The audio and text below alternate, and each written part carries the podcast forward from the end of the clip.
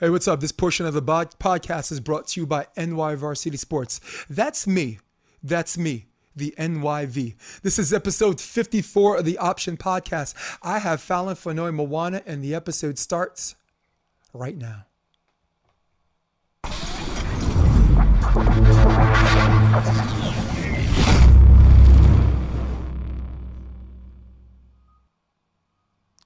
This is episode 54 of the Option Podcast. I have waited patiently for this young lady because sometimes people got things to do, but if I keep pressing, I'm going to get what I want because for you people out there, I've got to give the people give the people what they want. Coach, player, professional, extraordinaire, enigma, Falyn, Fonoy Moana, what's good? How are you? Thanks so much for having me. She's like, you know, I just woke up, right, Jay? no, I didn't just wake up. I just your energy is just a whole other level. So I gotta like have a whole practice before I have that energy. yeah. We so before the podcast, we had a little mini conversation about like how stressed out the current climate from COVID all the way up to um, Black Lives Matter, all the way up to the social climate, all the way up to maybe even maybe even politics and how certain politics politicians hijack the narrative um, has stressed people the f out. And I this morning. I was at an emotional low, and I was hoping my intro I could like fake it till I make it. you did a good job. Yeah, so um, I'd actually want to start just on a volleyball perspective because it's easy for me to work into it, so people don't tune out you were training for Huntington in the spring, mm-hmm. right? You were training for mm-hmm. AVP. Who, who, um, who was your partner at Corinne the time? Quiggle. Oh, Quiggle. Yeah, Ooh, Quiggle was my partner. Yeah. Jeez, that's a that's a good upgrade. So, at what point or what were you doing when you got maybe the email that found out the the, the season shut down? You know, it wasn't the AVP that shut us down. Um, and I, after we played in our NORCECA tournaments, had already a plan. Um, well, after I would say we committed to each other a plan of how to do a preseason. So we had gone through months and months of grinding, and uh, we had gone to Ohio for a AVP next. Okay. Right around uh, the 12th, 13th of March and we won that, which was amazing. We um, played well, and then that's where kind of the world went crazy during that week. I like how you said and that. It was literally crazy. It, it was so crazy because we're in Ohio with this pandemic that wasn't a pandemic yet because people hadn't really called it that. We're home on social media. We're seeing shells cleared. We're seeing lines and fights breaking out, and we're getting on this airplane and I'm kind of terrified. I'm terrified of being on the plane because these things are happening and we don't know what the protocol is. So I am having a scarf around. I have like my Purell on my hands every five seconds and um, which was a hot there, commodity back then. it, it was. It was. I should have gotten more. But um, after we played in that tournament, March 19th hit, and that was a state home order. And for me, that's where I talked to Corinne and I was like, look, obviously we can't train, we can't do a lot of things right now. Right now is a time that I have to think about my family. So that's where I kind of halted everything. And um, it was really weird going from I would wake up 6:30, then have lifting from, you know, 7:30 all the way to about 10:30, then I had practice at 11, then after practice, I'm going to my rehab stuff. So like I was in a full board, you know, structured schedule. And then AVP, I want to say, I want to say like April kind of said something like, hey, we're going to have to be tentatively rescheduling things, which was the first Huntington. We're going to reschedule to the end of the season.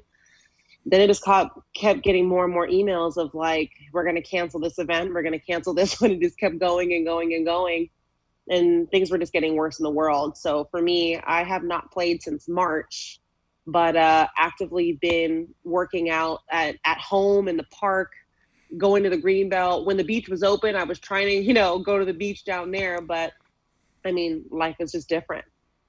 Yeah, man, it really, really is. For me, um, at the time my father passed away, um, in February. So. And um, yeah. and my best friend, my childhood friend, um, we've known each other. I was nine years old. She was six years old. Um, she messaged me the very next day, and she's like, "Not that this is a competition or anything, but my mother just died." So Oh we were going to. We all agreed to have like an ash spreading thing in Far Rockaway in Queens, which is not really not really my hood, but you know, as far as like just having this one place where everyone can get together, we all planned on doing that, and, there, and everything just got shut down. So I never got a chance to bury my father. I never had a chance to to do those things. And and Caitlin, who her name is Caitlin, she lives in. I'm sure she had something to do with her for her mom because, Yeah. as fortune would have it, they, you know, the mom was in Brooklyn, she was in Queens, so. That's the New York City area, you know, which, So as we know, was turning in at that time was turning into the new ground zero right? It was it was Washington first, like Seattle, and then Mhm. and then you know you you were like people.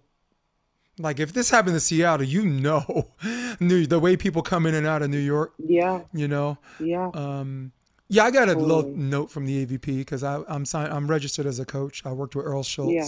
last year and um, uh, Jersey Jake, you know, a little dork dork dude from New Jersey.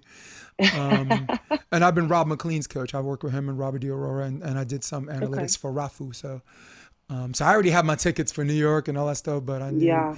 I was like, uh oh. And I had like actually I had a booth. My my birthday, my 50th birthday was July. So my 50th birthday was supposed to be July 26th was a Sunday, which is supposed to be the finals day for um Hermosa. So they bought I was gonna say, is that they bought like yeah. yeah. so they bought me like it's my friends chipped in and bought like one of those one of those expensive tables like because I knew Mm-hmm. That's whoever so I was funny. coaching probably wasn't gonna make the finals, but they wanted me to be there. So it was Greg, Yeah. um, Rob McLean and them guys. You know, I mean those are my those are my people. That's that's my family. Okay. You know. Yeah. Um, so you, names that you're familiar with, of course, because oh, definitely. Greg is Definitely. Greg is like United Nations citizen of the world. um, at what point? Because you were coaching boys club at the time too. Did, were- Yeah. did you get kind of the news around the same time? You were shutting you were shutting things Yeah. down yourself. Yeah, so I um before I left for Ohio, um that week was my last week of coaching for the whole spring and summer. Mhm. So they kind of uh shut it all down obviously because the stay at home order happened. And then we were just on Zoom calls because I had a boys and girls team. So we were just on Zoom calls doing workouts and trying to keep them engaged somehow because I know they were bored at home. So um yeah. we were just playing it by ear. It's basically how it felt, you know? Cool, man. Yeah, same thing. Evolution. Duncan Avery, one of the more organized people I, I ever met in my life. Um, Mm-hmm. I'm honestly the only reason why I'm even still still with that club is because he puts me in a position just like you, where all we got to do is just coach. You know, so you got good program directors that handle all the bells and whistles and take care of the the other. You know, one of the bigger um, for the people listening, because we have a lot of people that aren't into volleyball at all, much less club. For people listening in, so, there's a lot that comes into play with club as far as um, the tr- not only just the tryout process and who makes it and um, the assimilation of good players, the distribution of good players. Certain players want Exactly. want the best chance of going to college, so they got to get with this club. And then there's some clubs that have like other teams where Yeah. they hire coaches that do more with less. And the reason why I'm bringing that up is because you've had some talented teams, but you also had some good teams. You also had some teams where you're like, okay, this is where I this is. I'm Exactly. get, gotta get. I'm getting my hands dirty, and Exactly. you know, I, you know, in the midst of all these glorified babysitters, I'm, I, I'm, I got, I'm gonna have to do some real work. Yeah, exactly. Totally. um, hey, so for everybody listening at home, the name sounds familiar Fonoimoana, so just uh, correct me. Is it a cousin or uncle? He is my uncle. Uncle. Okay, so that's Uncle Mm-hmm. Eric. You know, who by the way can pass for your brother. I think um, both of you guys are, are um, I think I speak for myself too. I'm 50. We both we are all aging a little while. I guess the sport does that for us. Exactly. Um, and would you? I know where you played, but if I gotta play it like this, would you play college ball? I played at USC. Okay, cool. As an oppo, Yeah. uh, middle, I was an outside. as an outside. Yeah. Yes. Platform, man, just gets longer and longer. um, what was your favorite year? And I mean, I'm Uh, asking you to turn back the clock a little bit, but it is what it is. I mean, it'd probably be my freshman year. My freshman year was a, a whirlwind of everything. Um, I had my best friend on the team. That group of girls just was family. And looking back at it now, um, our opportunities were endless, and we could have won it all. You know that I felt with that team, and uh, there was a lot of uh, adversity that happened in that year, especially being beaten by Stanford two times in season and conference, and then coming back in um, the regional finals and beating Stanford that was a whirlwind. And then having to come back and uh, in the Final Four play Cal, which we've beaten two times in conference, and then they finally beat us. So it was just a, a Pac-10 uh, huge side of the uh, bracket was us, and we had to beat each other out. And it just happened that we didn't get that game, um, but it was amazing. Yeah. What year was that? That was 2010. Oh, that was a good year. mm-hmm. That was a very talented team, Falyn. Yes. Oh my yes. goodness. Wow. Shoot. Where'd you go to high school? Mira Costa High School over here in Manhattan Beach. Nice. And that's where Uncle Eric is coaching the the, the girls beach team. Uh, he used yeah. to. He he used to be over there. I think now it is Nancy Mason. Nancy Mason's over there, another big name as well. Where did um, Eric play? He played at USC as well, or? No, he went to Santa Barbara. Right. Yeah. Mm-hmm.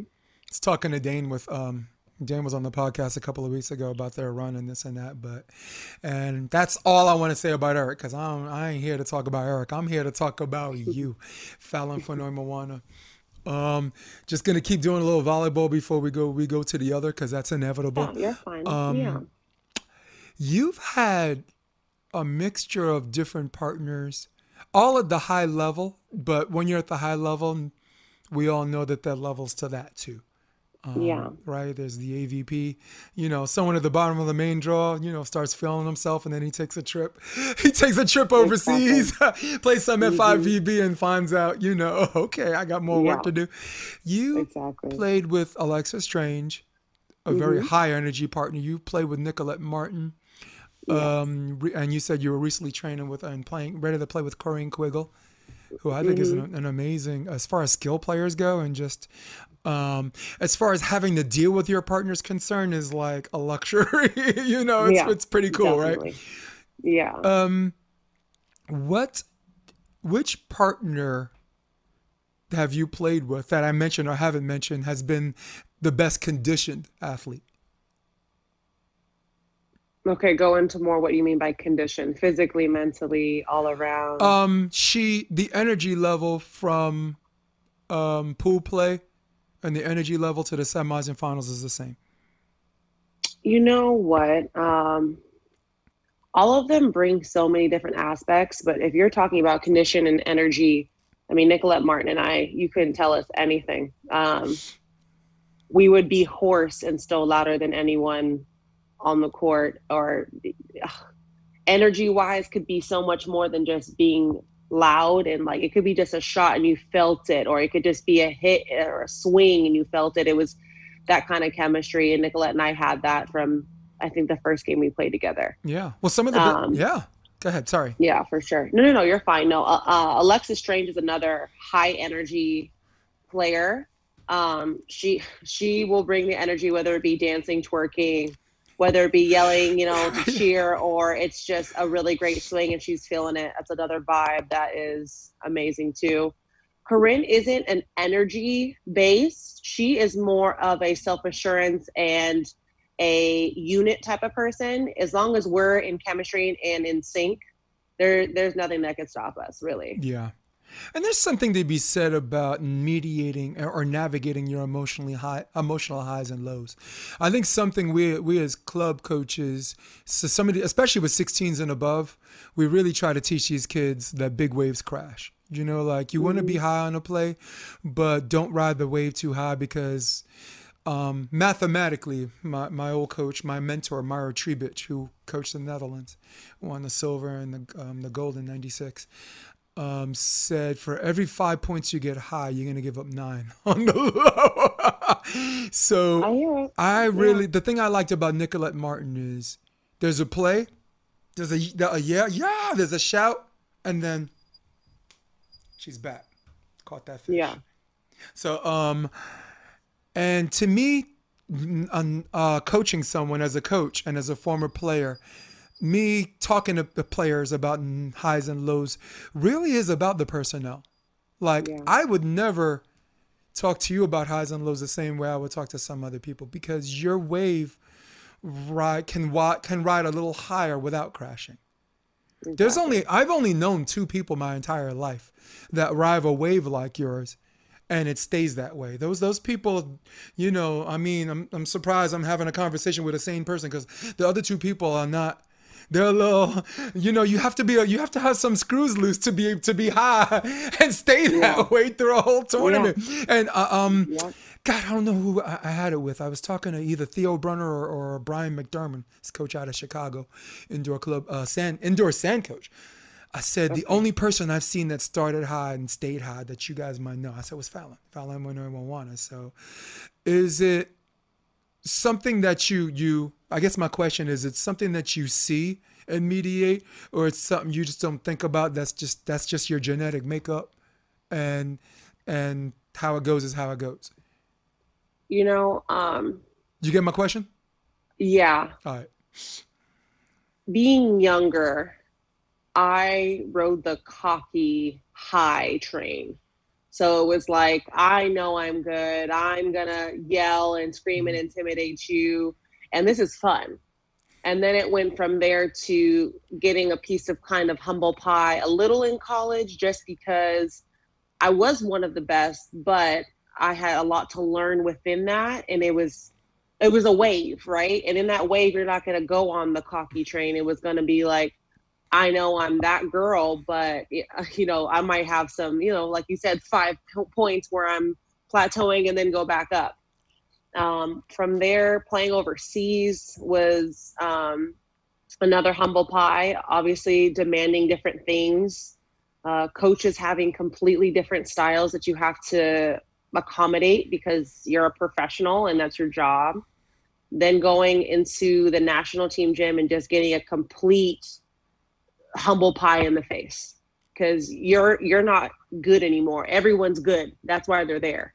These are Olympians who have gotten two, three Olympics, maybe even you know four. Yeah, right. And I was gonna say, I was coach, like, probably one or two. Exactly, and your coach is the biggest, you know, um, legend of them all. So, you know, going through that wave, I, you can always ask anyone who's played with me or who really knows me is that I'm super humble now because I realize the wave and who I am, and I know that I'm confident within myself. But the biggest thing is to make sure that my partner always knows I have their back. So it's like a wave of my confidence and assertiveness with telling my partner, because I cheer just as loud for my partner as I do for me. If you know that I have your back, there's no one that's going to be able to touch you. No one, because at the end of the day, ever. we have each other's back. It's the best teammate ever, dude. Sorry. Yeah no, you're fine. No, no, but you know, that's just my, you know, perspective on it. And that's how I can ride that wave is because I know that what I generate makes the other person better. Yeah. I um I had a friend like that, Bernard Norman. A kid, dark skinned kid from Harlem playing volleyball, mm-hmm. got into volleyball. That's watch, awesome. Watch That's awesome. beach videos of Sinjin Smith, and then coming up in high school, because you know New York has a big immigration population. So mm-hmm. like you know, Kojak who played for Creole was my French teacher in high school, you know, and he holds power volleyball classes. So so yeah. I think as far as us, maybe not finding the best athletes that play the sport because the best athletes don't want to play football, basketball. You know, New York yeah. is basketball country. So yeah. Um, in fact, like eight, the top eight high schools represent like 11% of the NBA's talent right now, you know, two private and six yeah. public. So, um, but awesome. this kid from Harlem with Sinjin as his inspiration, a beach player, an indoor, an indoor uh, guy that played for the Puerto Rican national team as his coach. Mm-hmm. Um, Lori, who's Chi. If you know Camille, Camilla or Chi DiMaggio, those old school girls, the, Helena, mm-hmm. they're all New York people, and those those are the people that taught this guy how to play. But I brought him up because I ended up playing like co-ed with him and eventually like men's and eventually mm-hmm. like Central Park fours was a big thing. You know how like 16th Street fours yeah. is the big thing? No, mm-hmm. nope, nothing in comparison. There's nothing in comparison to watching concrete like asphalt disappear and see. Right. And it's like Manhattan sixes where you don't see the sand anymore. You just see bodies yeah. and you see the court. Bodies everywhere. Central Park fours was even more so because it wasn't in this, this secluded area you had to walk to to get to. Central uh-huh. Park, people are walking by, don't even know about the sport, just see this crowd. Maybe they think maybe a fight happened or, you know, the police, are the, and they come and I'm like, wait, it's just a bunch of crazy Dominicans playing volleyball. But the Yeah. line I want, I'm going to skip all the way to the end. The line that I always like to use is if he says, if I talk shit, back me up. Exactly. And he thousand was percent. so every time I see you, I think of this guy because if I got a block, he was in my face. It didn't. It wasn't. Uh, it wasn't this. I love me some me thing, even though that's there Yeah. too. But people think just because someone someone loves them some me, th- th- automatically thinks you don't love him some you too. Exactly. Exactly. But you, exactly. God, you reminded me so much of him, and I, I really hope he's watching this. And he, he's a musician now. He left volleyball or whatever, and he's doing short films, and he's got one of these voices. And, oof, what um, where'd you play overseas? I played in Puerto Rico. I Okay. played in Poland. I played in Korea. And then um, shortly went over to um, Italy and then um, back to Puerto Rico. And then I ended my career Mhm. and retired. Yeah. Do you feel like, as far as beach volleyball is concerned, that not when you found your niche, but but because like I said, we were talking about there's a, there's a level, there's open, but there's also levels to open, and that's what I wanted to talk about. Last year, I'll just throw you a mm-hmm. scenario. Last year, Austin, AVP Austin, mm-hmm. you make the AVP semifinals with Nicolette Martin. Now, for the mm-hmm. people listening at home, you don't, no matter how, who shows up for a tournament or who doesn't, you have to chop down a tree or two to get to the semifinals. And I think you, Definitely. I think you had, you ended up, um, I thought, I, for a long time, I thought Betsy and Emily had your number, but you beat them that day. You beat them, I think, 2 1 or two sets to 0 Um, I think it was 15 11 game three, though. But, um, Yeah. would you say the volleyball that you were playing in that time period was in your mind like okay this is this is where i'm leveling up and now and now now now i got new things to worry about You know what? Uh, I go into every tournament like I'm going to play that much volleyball and I'm going to play that level of volleyball. Now, um, that particular tournament, Nicolette and I had gone on a six week, every weekend gone of uh, travel. So we were doing three NORCECAs, Huntington, and Austin all in that whole weekend. I think we had one weekend where we were practicing, but we were still training. right Um, so th- that weekend was super special just because it was our last stop of the whole six weeks. And what's funny is we actually came from Cuba that weekend that's before. right was that NORCECA Yeah, that was NORCECA. That's right. And we had just gotten a silver there. We went from Cuba to Orlando, got stuck in Orlando due to thunderstorms and lightning, and um, was there till we got out. So we left Cuba on Monday. We were stuck in Orlando till Tuesday afternoon, and our flight was Wednesday morning from LAX to Austin. So I think we were home maybe 12 hours. So, you know, that was a lot going into it, but I think it was good for us just because it showed us a little bit more adversity. It showed us how to get through things a little bit in the different side of volleyball. And I feel like our rhythm was still there. You know, when we got there on Wednesday, we practiced immediately. So that was a huge part because I have a friend who lives in Austin. So we just went straight to the court right after the airport. So it's like we never skipped a beat. But I mean, that level of volleyball, like you said, no matter who is there, we literally had to play our butts off. We we we had no excuses, no time to chime in, and you know, we I worked my remedies. Sorry. sorry we're back Can you hear me? Sorry. yeah got you Um, I worked my recovery uh, remedies because I'm a huge recovery person. We had the hypervolts going. We were stretching. We were making sure we were drinking gallons of water. the You chamber know, like that was yeah, that was to make sure that we made it through because you know obviously those other six weeks weren't as long as this in the sense of stretching it out days wise, and the competition wasn't as high level. Yeah, I um, yeah, wow. What I mean, I every tournament, like if I'm not there, if I'm not coaching or whatever, what I do is I take a particular team and I just follow and see how far Mm-hmm. they get in. Austin, you were the team I was following, um, and Yeah. just so whatever, just because I don't know. I mean, you, there's certain players you respect. Like, I mean, we're players and we're professionals, but we're also fans of the sport. Like, Yeah. you're, you're a fan, might be a fan of some people. Even Phil's a fan of someone. I'm a fa- fan of someone. Exactly. So there's certain people who I respect, and there's certain people like you and I have. I have more respect for you because, um, even our disagreements, we were we, there's a it comes from a certain place of self honesty. It's like okay, all right, you're off your rocker, Jay, but I see where you're coming from, and I don't agree. But Exactly. and we can't not be friends. But I, so um, so I followed you in Austin, and you know, for example, I followed Eric and Bill in Manhattan Beach, Bill Kolinske and Eric Beranek, because they beat um they two three of the teams I was helping prepare. They went against all three of them in a row. They beat McLean, Rob McLean, Rob DeAurora.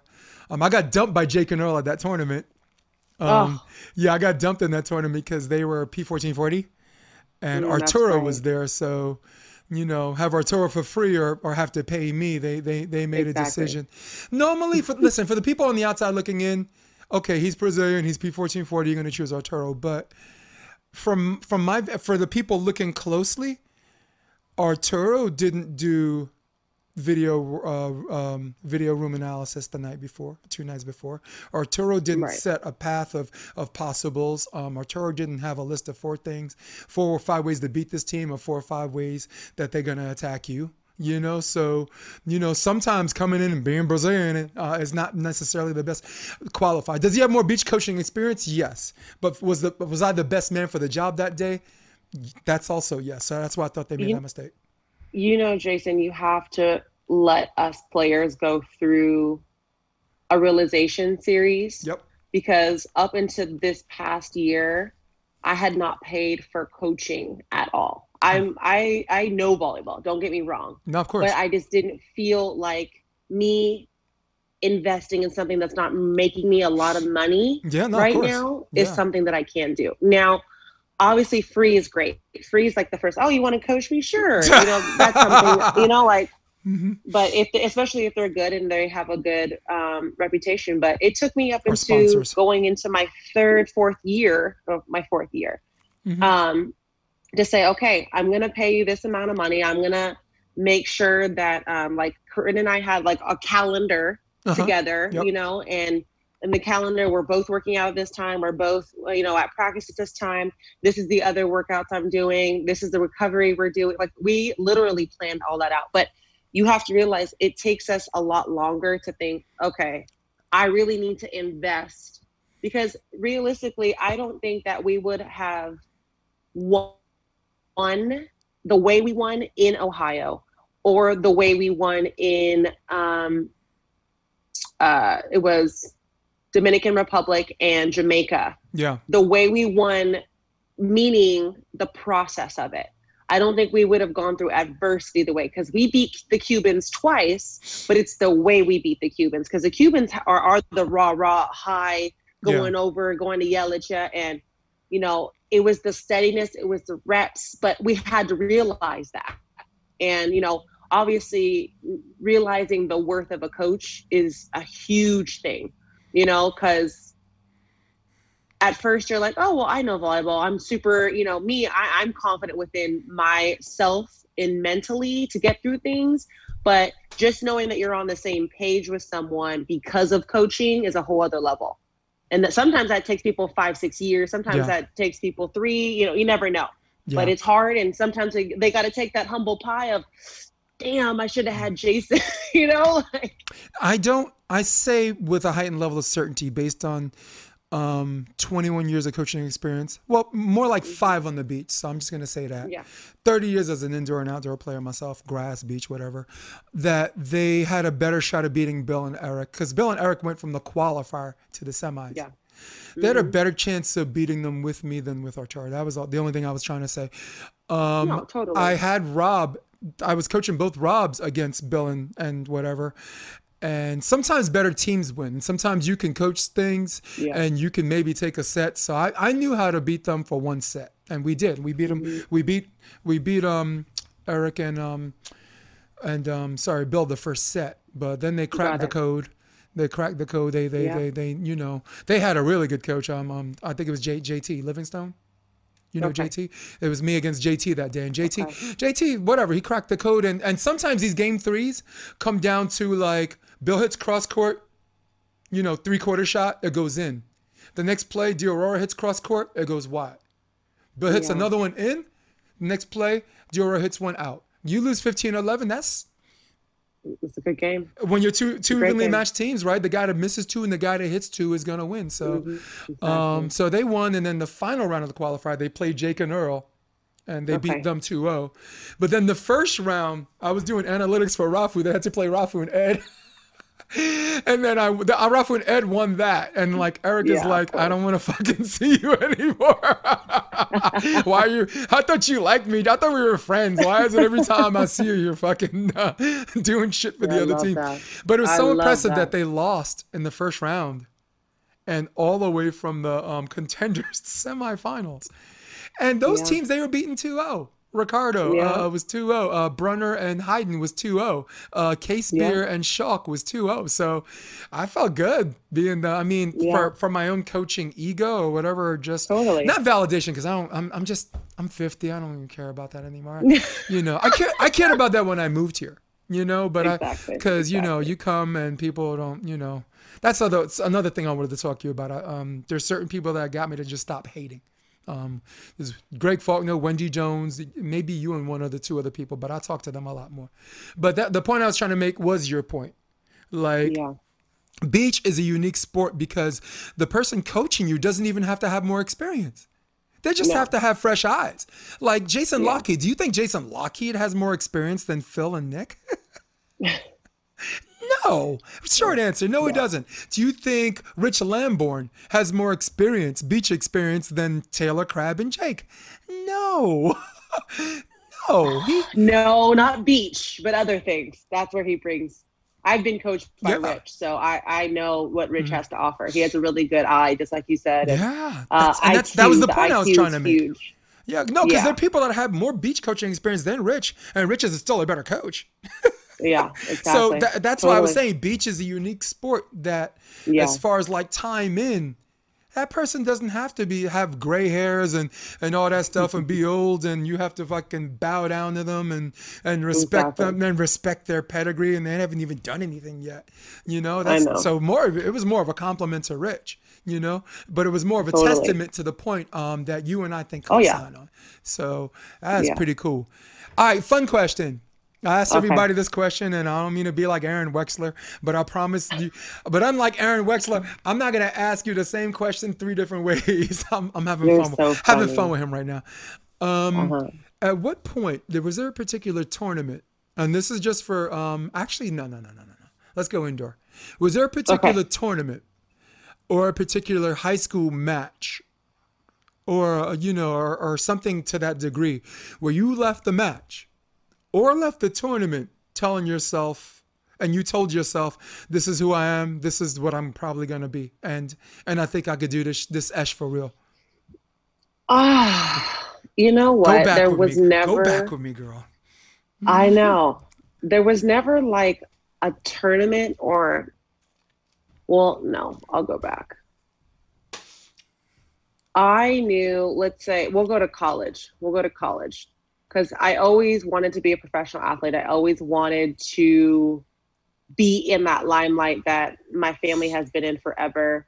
I knew I was going to get there. I didn't know how. But um, I'll say after we beat Stanford at SC, I was named uh, regional MVP for the uh, Dayton finals, and I was a freshman. And that for me, because there's certain games that you just play out of your mind, and that was the game for me. I played out of my mind. I couldn't even tell you what was happening. I was such in a tunnel vision in a whole different world. And um, from there, I was like, yeah, I'm I'm I want to get it all. I want to be the best volleyball player in the world. I want to do all that. And that's where kind of that moment kind of hit me. Um, but younger, I always had the confidence and the demeanor to get there. I just didn't know how it was going to happen. so there wasn't like a particular No, I didn't have a particular moment other than that one time. Yeah. know, okay It was like it's like a fire burning inside. You just got to keep putting accelerant on it, you know? Yeah. And that was the accelerant that made that flame just go super high. Yeah, no, no doubt, no doubt. I think um, I talked to John Mayer, and he's, he had kind of a similar thing. It was just one of those things where he just kept going at it, and and that happened. That happened on its own. So it wasn't like a Mhm. particularly de- defining moment. It was an accumulation, if that's what you're saying. Am I right? Exactly. Ooh, Yes. Okay. Uh, Jason, haven't you been listening to me? I just went through this host. Didn't you just hear a word I just said? Here, let me drink more coffee so my words sound better. And I got and I got more of this. Oh my God! There we go. ah, exhale.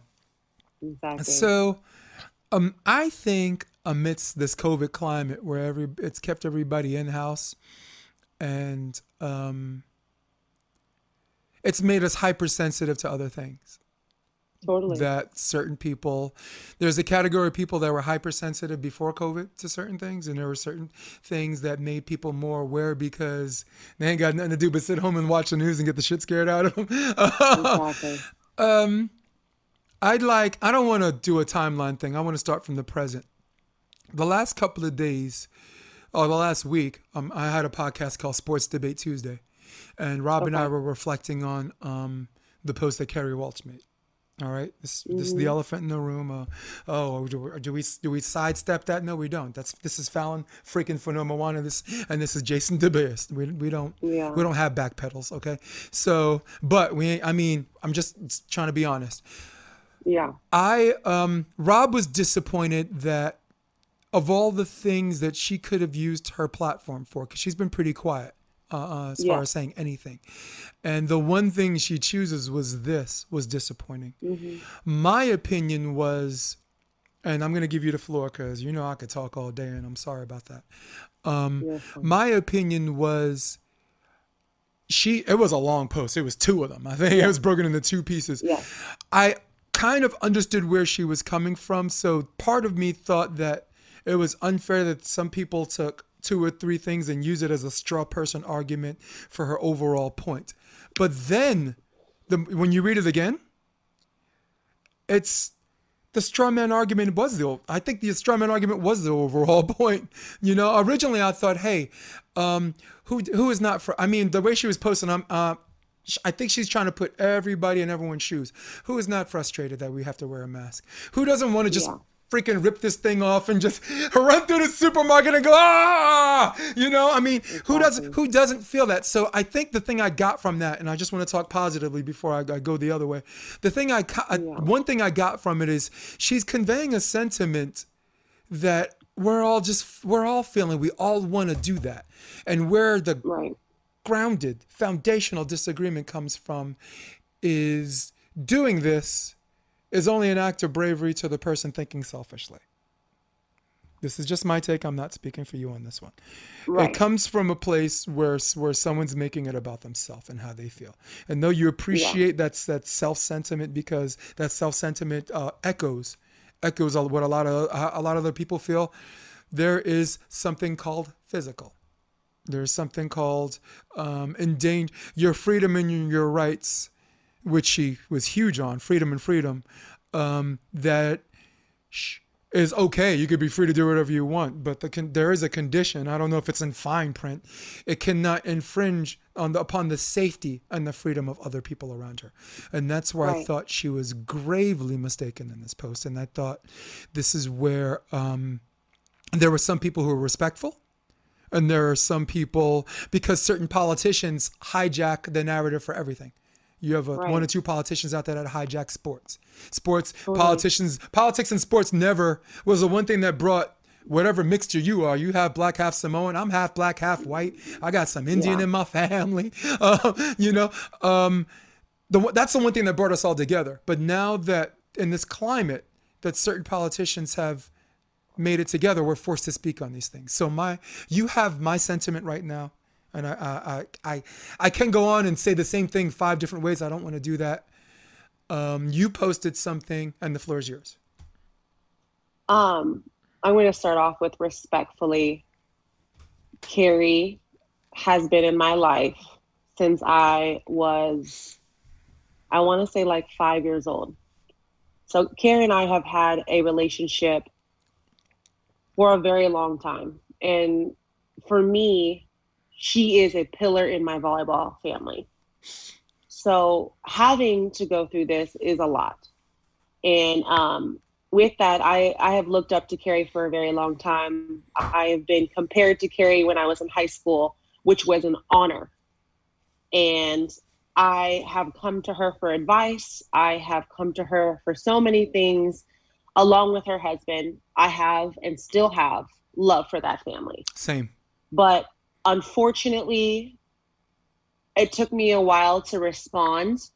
And it was kind of like you were saying hypersensitive in a sense, just because, for example, I felt like my family spoke about something without thinking of their family. Does that make sense? Yes. I felt that they were speaking on something without looking at the overall and how this could affect their family.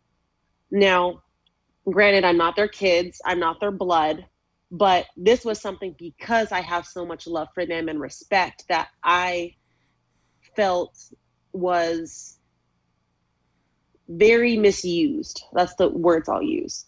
Now, obviously, there are a lot of things that people have to realize come into play. Like you said, all of us are going through the same thing. All of us probably don't want to use masks. I don't like masks. But at the end of the day, I know that my family, because I'm a mother and because I am a high risk person, because, you know, I didn't play AVP. I could have played in the AVP if there was no COVID 19. I chose to not play because my son and I have asthma. I chose not to play because my household is high risk. I chose to make that decision and sacrifice, which I can live with a thousand times over.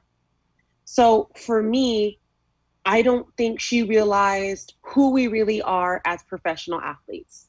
As a professional athlete, we live to different standards. As a professional athlete, we are looked at differently. As a professional athlete, we are the mentor that is the sounding board for a lot of boys and girls. For as a professional athlete, for her at least, I'll say this, you have had generations grow up listening to what you have to say. Close to three generations. Close to three generations. So for me, when I heard about the post, I didn't look because it I don't ever think Kerri has said anything that ever offended me, ever. Either it's silence, like you said, or it's something super positive and loving and you know, something about her kids. And those are things that I love to see. So when I read it, I felt a certain kind of way, but I was like, you know what? Maybe I'm reading too much because I'm going through a lot of emotions that not just about COVID. Maybe it's me. Waited to the next day, and it was the wording for me that really got to me, that really just struck a nerve where I felt someone has to say something who is of stature. I'm not of anywhere importance as she is, but I do know that my voice does matter. And I do know that I have to get this off my chest because I know there's other people that feel the same exact way, but are scared to maybe confront her, stand up to her, whatever it is. But look, I'm black, I'm Samoan, and I'm white how we deal with things, even if you are family, even if you're a closest friend, you've been in the family 20 years. If you're wrong, you get called out, we talk about it, and we get to know each other's point of view. And I still can disagree with you, but I'm going to call you out on your crap. That's it. And that's how I was raised. That's how I coach. That's how I am a mother. That's how I am as a spouse. It's that's your, how I am in, as it's a your person. DNA. It's my DNA. So for me to respond in the way that I did came from hurt. It came from hurt. That's where it came from. But I still had to tell myself to be respectful in the way that I'm going to get my point across because there's a lot of things that were said in her post, and there's a lot of things in the past months that were said by other people in her family that offended me as well. And, you know, not going into that too deeply because I and I have conversations with my significant other about it because obviously I'm hurt by it. And I don't want to be the pillar or the person to beat someone down or tear a family apart or even opportunities. But what people need to realize is that people have been fired for less. People have been ruined for less. And the hypersensitivity that I had, I had to kind of get in check and talk to other people about what it really meant for her to say that and is it just naive or is it selfish? Is it naive just because she's using her platform? Or is it just selfish that she's just saying that it's brave? Let, now, me, let me stop you, know, you right there. Could it be both? Go ahead. It, and that's the thing. It could be both.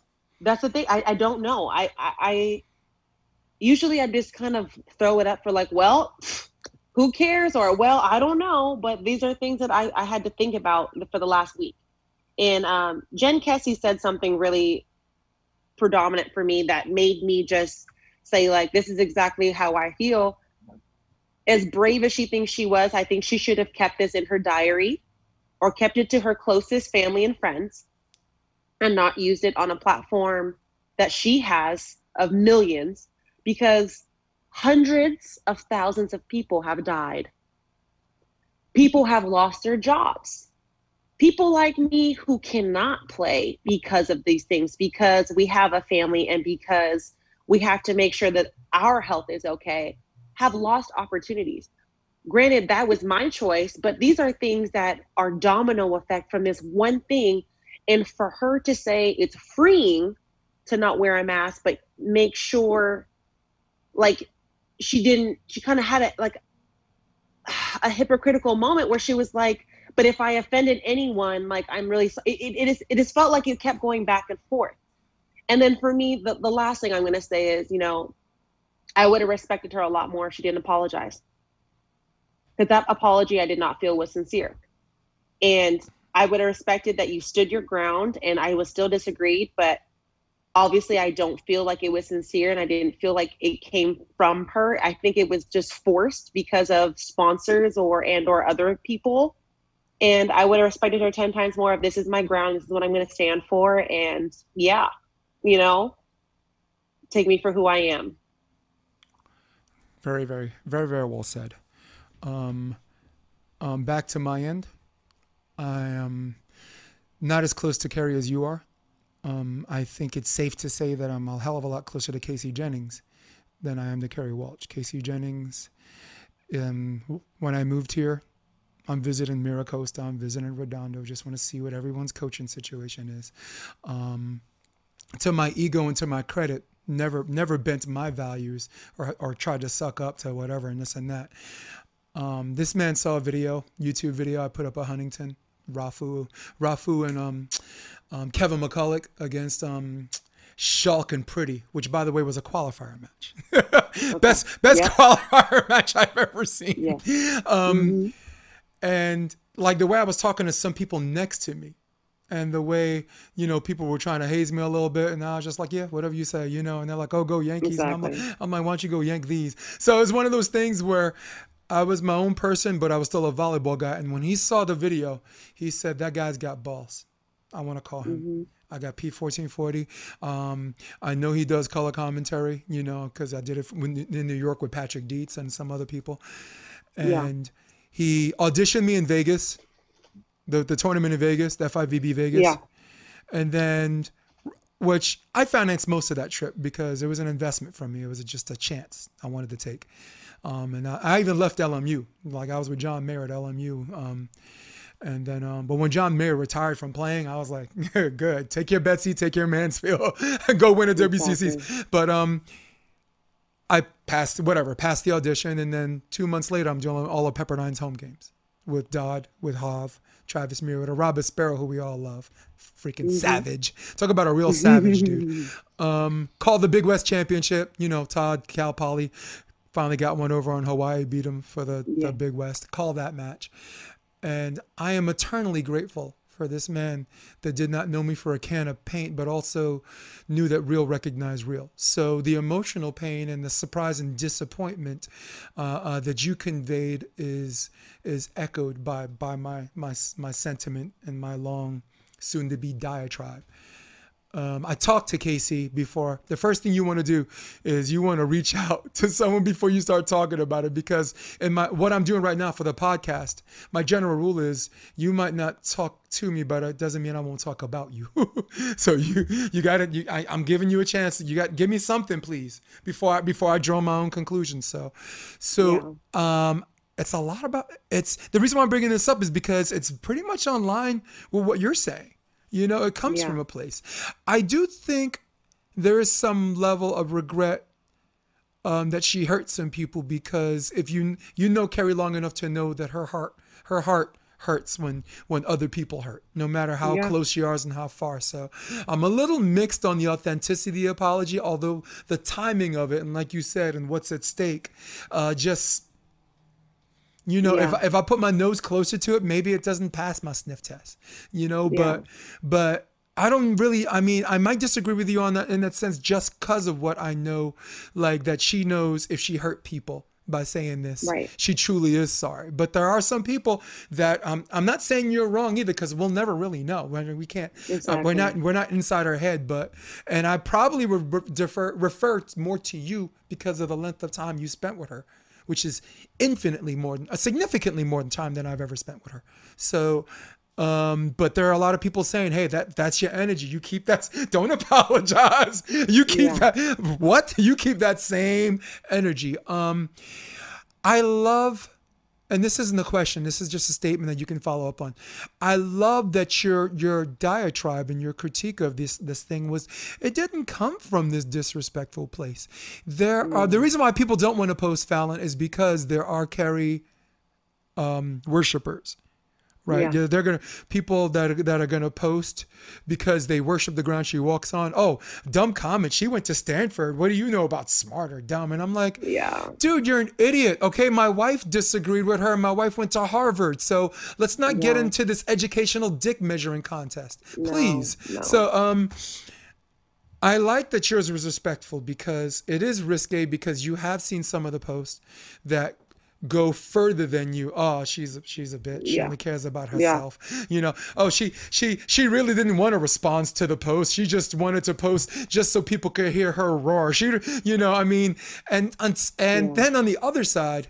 Oh, what do you know? She's done this, she's done that. And then, of course, politics hijacks it, right? Because if you know that she voted for a certain candidate, uh, the received opinions, and you see it's littered social network um, yeah. Falyn. It's literally we don't need the Russians. We don't need no. that's already we don't need the Russians to interfere. We it's littered one side to the other with received opinions. So yeah. if someone knows you're voting one way, you're gonna have a bunch of people that are gonna be like Falyn's right. And for for you personally, for what I know about you, you're like, thanks but no thanks hear what I'm saying, yeah. then form your own. I don't yeah. want your support. No thank. I'm no. I'm good. That's not. That's not the kind of backup I'm looking for here. Exactly. And exactly. I'm really hoping that Kerri does the same thing because there are a lot of people that voted for the same person she voted for.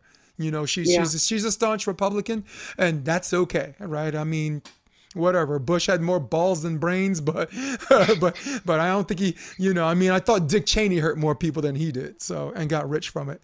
But and she's unfriended me a couple of times because I, I, I speak my mind. But um, I guess the point I was trying to make is if you can say that's not the kind of support you need, I want her to be more explicit about where her comments yeah. came from, and and I want her to denounce people who are who are who are who are vilifying her and and denounce people who are vilifying those people who are coming after those people like or people like you who have a view yeah. and uh, us a view by the way that everyone everyone thinks the same th- I'm yelling now everyone thinks the same thing but they just don't like you just said they're scared yeah. to post yeah you know when I said that I was going to do this with you, I kind of went back and forth if I wanted to talk about this. But the big thing is, I don't care who she voted for. I don't care where she lives. I don't care. We never did, right? And any of those things. Mm-hmm. Yeah. I I just want the Kerri that I know and love to come out in that post. And I don't feel like that was the Kerri that I know and love. You know what I mean? I I feel like just like we talked about, COVID has an interesting way of bringing a lot of things from inside out or everything coming in. And whatever it is, you know, I I want to make sure that tearing down a person for what they view is not okay. No. Tearing down a person for who they vote for is not okay. Now, Thank you. have po- politics gone a lot into the the world right now? Yes. And to be honest, I don't know why. And I don't care to know why. I don't care if you're black, white, green, purple, whatever you are. I don't care for who you vote for. What I care, if I really am trying to get to the depths of you, I want to know that your morals are correct. I want to know that you know what right from wrong is. I want to know that you care about people's lives. I want to know that at the end of the day, how are you going to protect me like I'm going to protect you? That's it. You know, and, you know, the big thing, you know, just to end on Kerri and Casey, I still have a, a tremendous amount of love for that whole entire family. Yeah. When I had my son, they were there for me. When Mhm. I, my, they still love my mom. But at the end of the day, these are things, just like I told you, on who I am.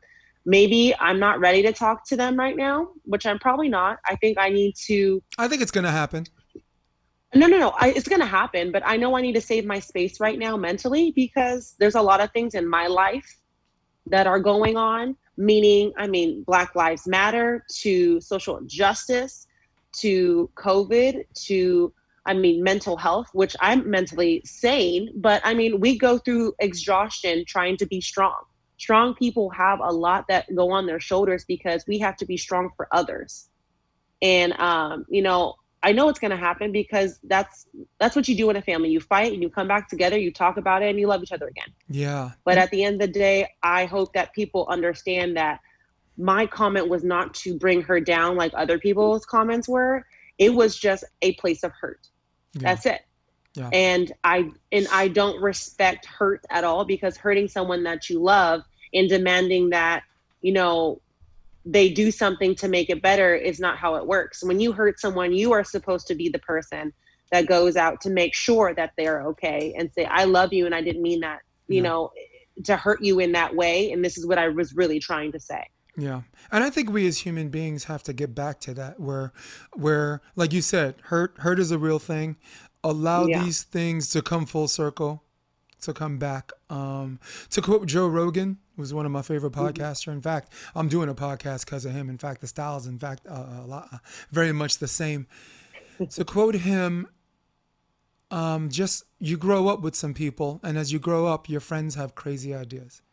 You don't, uh, but you still love them to pieces. He says, I have friends that have some insanely crazy ideas, and I still love them to pieces. You don't, we don't divorce our friends for differences of opinion. We, we do divorce our friends for if there's just a general lack of respect where, where something uh, seeps into that relationship where you think just because someone feels a certain way they can't be a friend anymore. And, and for those kind of friends, okay, that that is what it is. Which I which I'm glad you pointed out because I don't think that's that's the case here. I'm still friends with no, Casey. I don't either. Casey's No. Casey is Casey. He and I we had a grumpy old man argument where I was like, "Fuck no," and I'm like, "Man, fuck off." But at the same time, we- we're not like unfriending each other. We we had a gr- a grumpy old man argument. Good morning, asshole. Good morning, dickhead. You know, whatever. So um, so it's one of those instances, and again, I'm not using your relationship with Kerri as, as a comparison of mine with Casey because it's um, we've only known each other for a short time, but allow it to come full circle because the people we we know and love are, are still there. They're mm-hmm. still there. Okay, they just, you know, maybe we're a little bit far gone, maybe they're a little bit far gone. Allow these things an opportunity to come full circle in these this this ridiculous climate, which in this this what you and I can definitely characterize as an unforgettable year. just we could Exactly. just that's the way we could just year. we could just Exhausting year. cross this off. Jason Olive just posted. Yeah. So. Jason Holler just po- Jason, you just come on the show next week because we got stuff to talk about. Okay. but I really, really like the way you you said that, and um, you mentioned a little bit about BLM, um, and I think I just want to point out to everybody my own opinion. I think it's not a political movement, no matter who tries to try to hijack it. I call it Yeah. a humanitarian movement. I think the idea of Black Lives Matter in its purest form is is super necessary. I think mm-hmm. the certain chapters, there are certain chapters like BLM condemns violence. They've been pretty adamant about that. They posted in June, they posted in July, and there are certain people carrying flags that actually are rioting and are committing violence. And I want people to, to think for themselves. And, and this is an example, and then the floor is yours. You can yeah. support the concept of Black Lives Matter. And if you see someone with a BLM flag committing uh, violence, it doesn't mean that they share the same sentiment that, that you do. That's one. Uh, two, anyone that thinks it's okay to for a law enforcement officer to get shot say good for him you know we can call it even that's not that's not the way to go either well, i mean no. um, martin luther king said an eye for an eye leaves both people blind and you and I mm-hmm. and I mm-hmm. appreciate that. You also appreciate Malcolm X because without Malcolm X, nobody appreciates Martin Luther King. Like if Malcolm X mm-hmm. tells you if a cop takes a shot at me, I'm gonna shoot back. that's not that's that's called intelligence, right? And exactly. but it takes someone like Malcolm X for everyone to come up and say, Malcolm, how come you can't be more like Martin Luther King? Exactly. you know what I'm saying?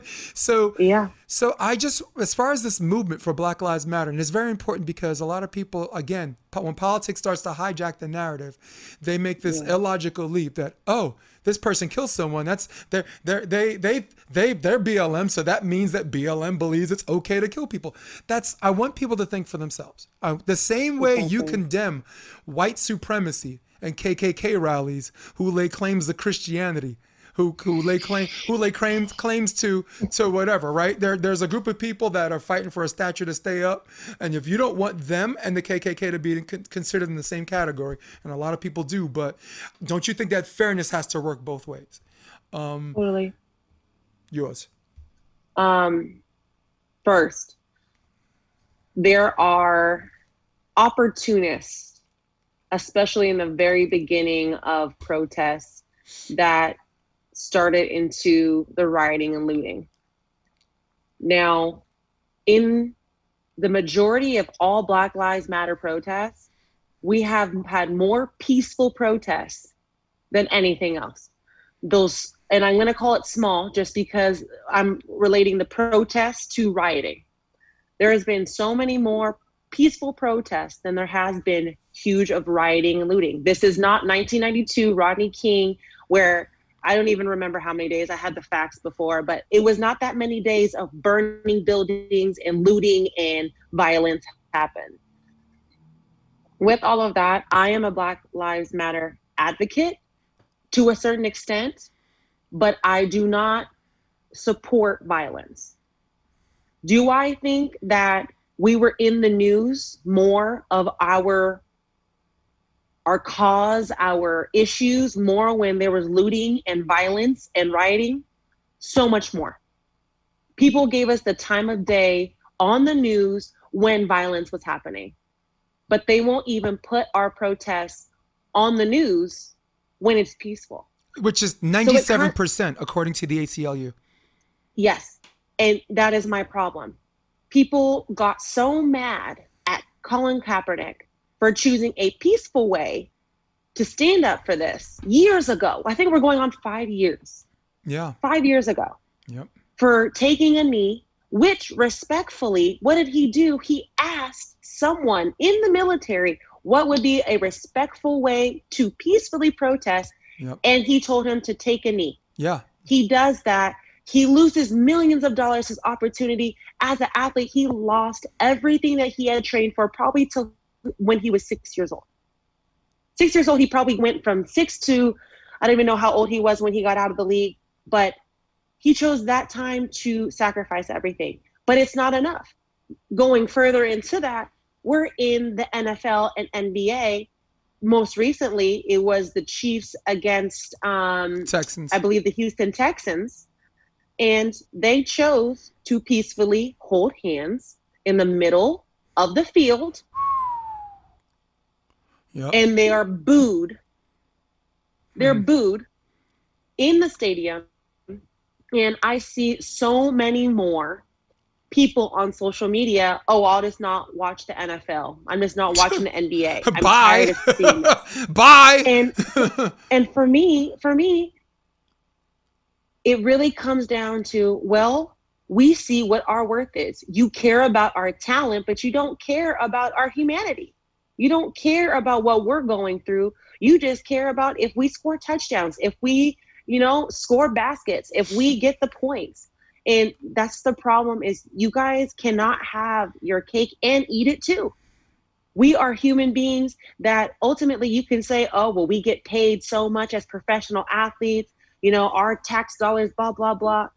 I'm sorry, but for you to feel entitled to say that to us, at the same time, you were not there as much as we sacrifice birthdays, holidays, time with our family away to train and to sacrifice our bodies and get hurt to make it to this point.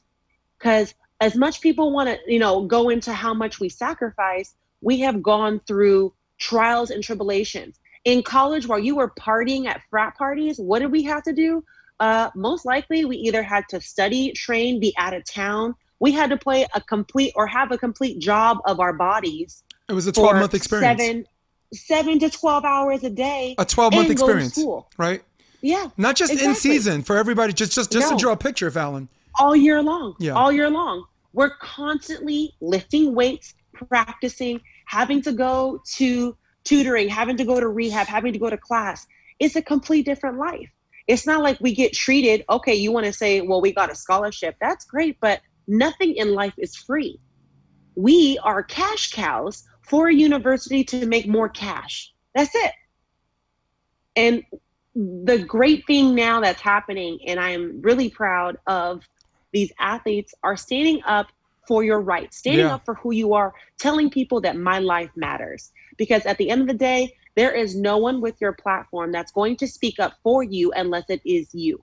Now, I've had a hot and cold feeling about people not choosing to play versus people choosing to play during this and what the impact is. Mm-hmm. Now, I watched Hard Knocks um, with my significant other, and a coach said the best thing it, that really stuck with me. It was Coach Johnson. We right? need. Is that, that who it was? He From was talking Chargers. about. Um, he was talking about we go out there, we win and make a bigger platform and have these types of games and make these interviewers ask us these questions so that we're putting it out there even more. I love that. That's I love where, it that's where I come from. Yeah. I love that a thousand percent. In the NBA, I loved how every single question was answered with social injustice, either quotes or say her name or whatever. Because at the end of the day, squeaky wheel gets the grease always. And if you get annoyed enough because our lives are so annoying to have to publicize that out every single day, something's going to have to be done. Mm-hmm. Well, for me, you you said a lot of things really quickly. Colin Kaepernick wasn't looking good back then. He's looking good now, okay? Because now it wasn't popular to do that. Now it's popular. More people are worried about their bottom line, but their bottom line has changed as far as making money because more people support exactly. this, which is why now you even mm-hmm. got Jerry Jones taking a knee because his bottom line's changed. The owners, they're going to lose some exactly. fans, but the fans that are inspired, they're getting more fans back. We're going to talk about this on Sports Debate Tuesday, actually, in like three hours, me and Rob. The second thing is, I wanted to put this quote up, and you've seen this quote because I, I got this from you. This is Ryan Clark. Um, this yes. is the sentiment I wanted to talk. You we this says everything we need to say about um, the, yeah. the the Texans Chiefs game. He says if y'all are linked up to breast cancer, uh, they're going to clap. If you link up for autism, they're going to clap. You link up to honor veterans, they're going to clap. This was the kindest, most thoughtful, thoughtful, sweetest way to protest or demonstrate, and people still booed. It is absolute. Mm-hmm. I was sickened. I'm stressed from this. It's I'm sickened. That's the the the second point. The third point, what you talked about, use instead of boycotting, on a general level my my most of my life I identify with being black. Flat, I'm a I'm a kid from Flatbush. Didn't even see a white face I was, you know, whenever. So yeah. I never saw a social situation stop a black man from going to work. Okay.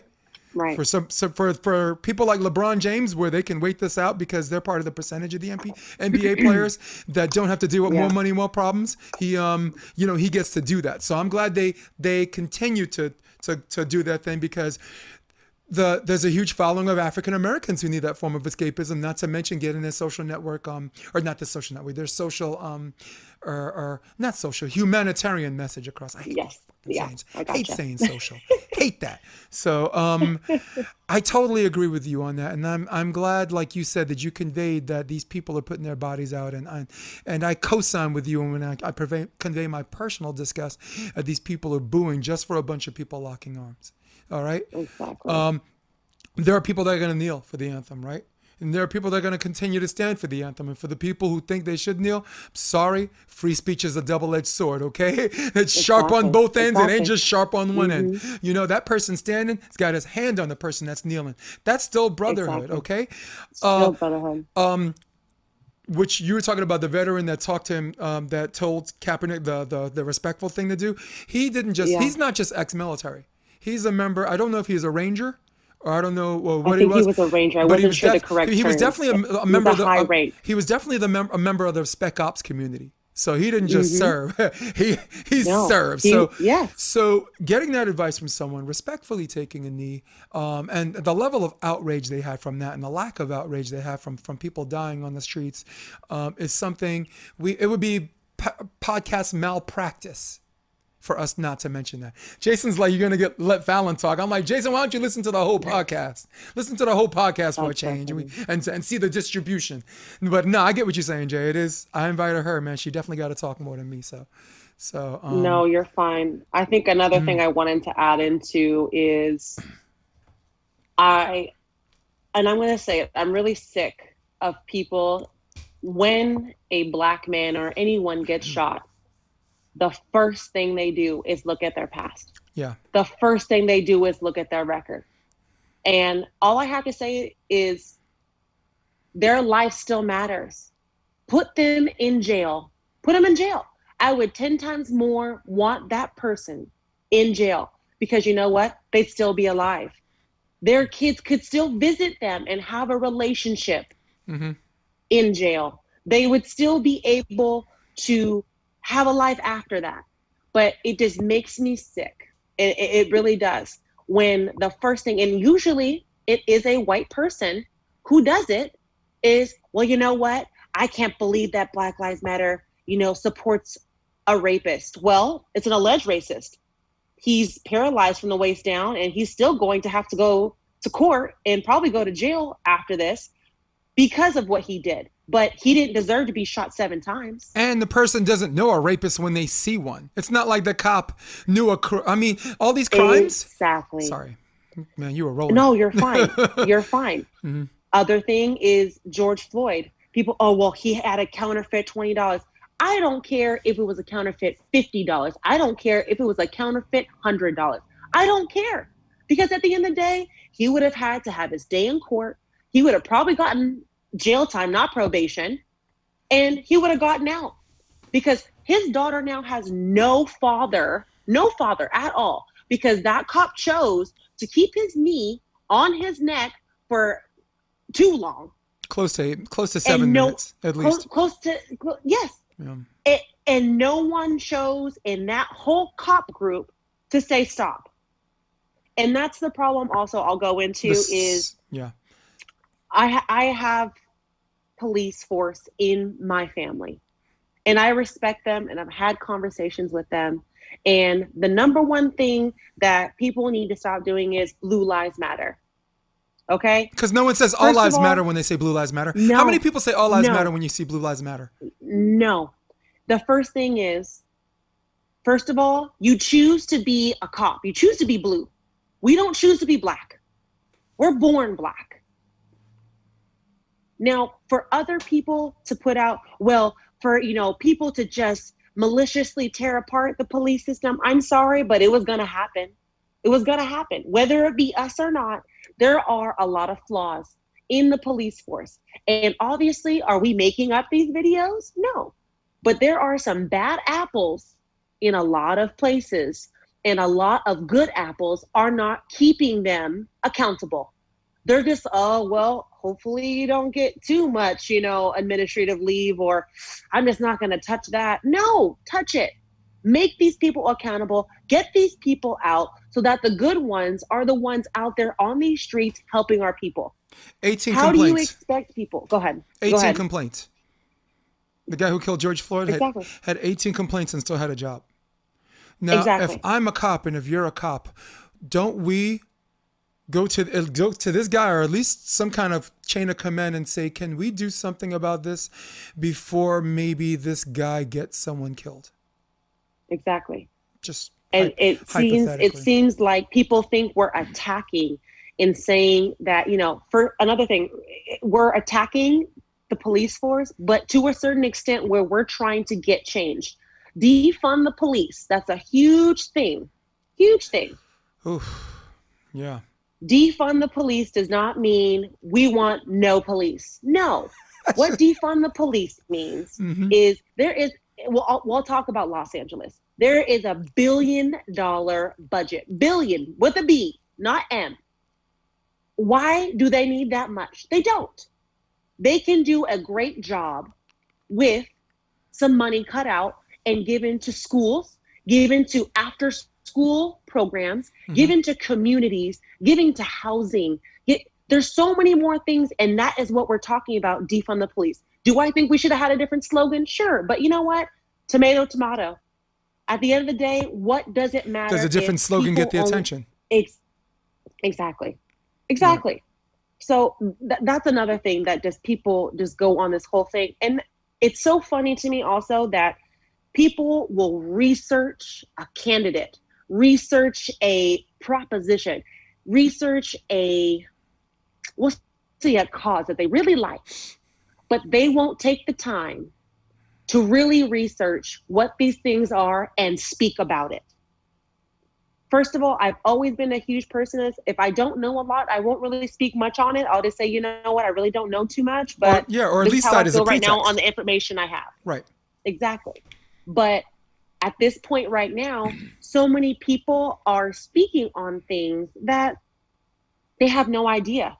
They have, and if they have an idea, it's based off of, I'm sorry, but their race, their mentors, their social group, instead of getting the real information, because there is no one that can tell me, because we have a lot of educated people who are out there speaking in public, telling you what we are saying, telling you, and we're posting it, but you still want to disagree with us, which is fine.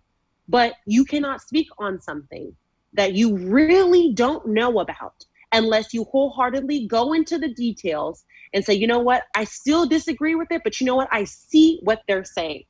I have not heard one person say that because they don't do the work. No. Falyn. And that's another thing that, you know, a conversation that I've been having with a lot of my group. It cannot Yeah. be blacks telling whites how to feel, how to think, and how to handle themselves. It has to be whites holding each other accountable, white on white. You guys have to hold each other accountable in actions and in spaces when usually you might say a racist joke and people may laugh, but that one friend is going to say, you know what, you have to stop. That's not okay because it escalates from that to this. I grew up out here. I was the outcast because I live in a rich white neighborhood and you could see me walking down the street and know that, oh, well, that's that tall girl who plays volleyball at Mira Costa. Why, why am I the tall black girl? Because there's not a bunch of us out here. no. But the mentality out here needs to change because I'm sorry, but a lot more blacks are educated and have more money. A lot more Mexicans have education and have a lot more money and businesses out here.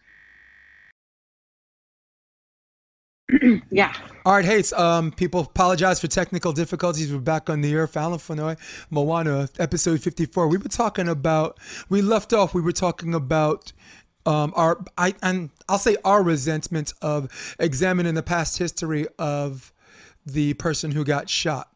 Um, and we can cont- we and i agree with you. I, I think it's very unfair for someone to rationalize shooting someone in the back because they think a cop knows one when they see one because someone did something five years ago or someone is um and you know possibly facing trial for like a um not a, a major crime, not a high crime. Domestic abuse to me should be a high crime, but um, if we're going to talk about the legality or examining the, the the victim's past, we have to keep all of these things into account. So um, BLM, we were talking about Black Lives Matter. We were talking about how I we support the movement and we support the athletes, and um, if there's anything you wanted to add to the to, um, to the end of that because we were we were on a roll before yeah. Um, covid difficulty just, happened. Yeah. No you're fine. I think just ending with those uh, a few statements and I've, I've said this in several interviews but i just have to reiterate it. Um, you know i think i'm going to add one other thing. You know i've had difficult conversations with my family because i am mixed and a lot of my white family has no idea what I go through or what my son's going to go through or what my significant other goes through. My Samoan side, my Samoan side, who lives in Hawaii, has a completely different lifestyle because they are the majority over there. There isn't that many whites that live in Hawaii. So I've had to have several conversations with them and let them know your posts hurt.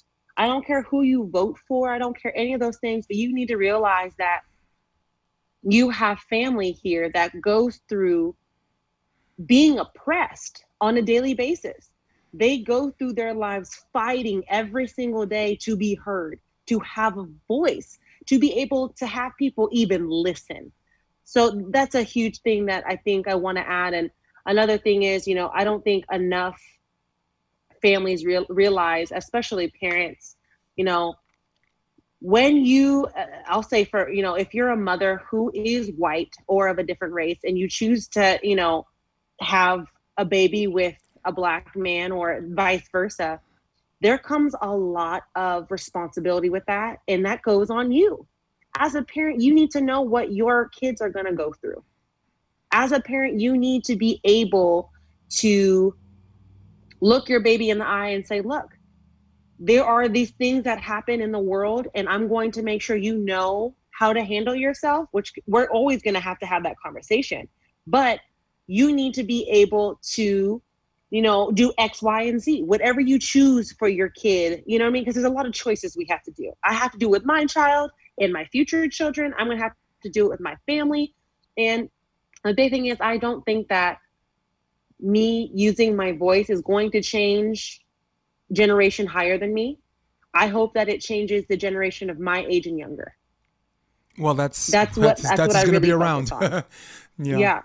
Yeah. That's what I really focus on because after my age, you're, you're stuck in your ways and you feel how you feel mm-hmm. and you're going to listen. But at the end of the day, it, it doesn't really matter. And the people who are trolling blogs and trolling Instagram and Facebook are the people who are older than us. Isn't that crazy? Isn't it, that crazy? It, it's not the young ones. It's not the young ones. Mm-hmm. It's all of the older group. I agree. Yeah. And as a general concept, you have enough um, volleyball fame and notoriety to, to exercise the number one rule of don't feed the trolls. Kerri Walsh, mm-hmm. we were mm-hmm. talking about her or whatever.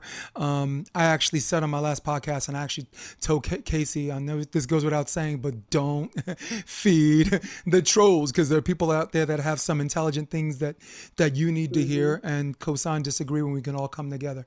I want to finish exactly. this podcast by saying I really love the conversation you had with Wendy Jones um, because it was two people that come from two different perspectives, uh, where yeah. Wendy actually admits her lack of understanding, and that's the kind of person I want in my life um, that just 100%. admits she's flawed and, and really just wants to learn more and wants to understand more.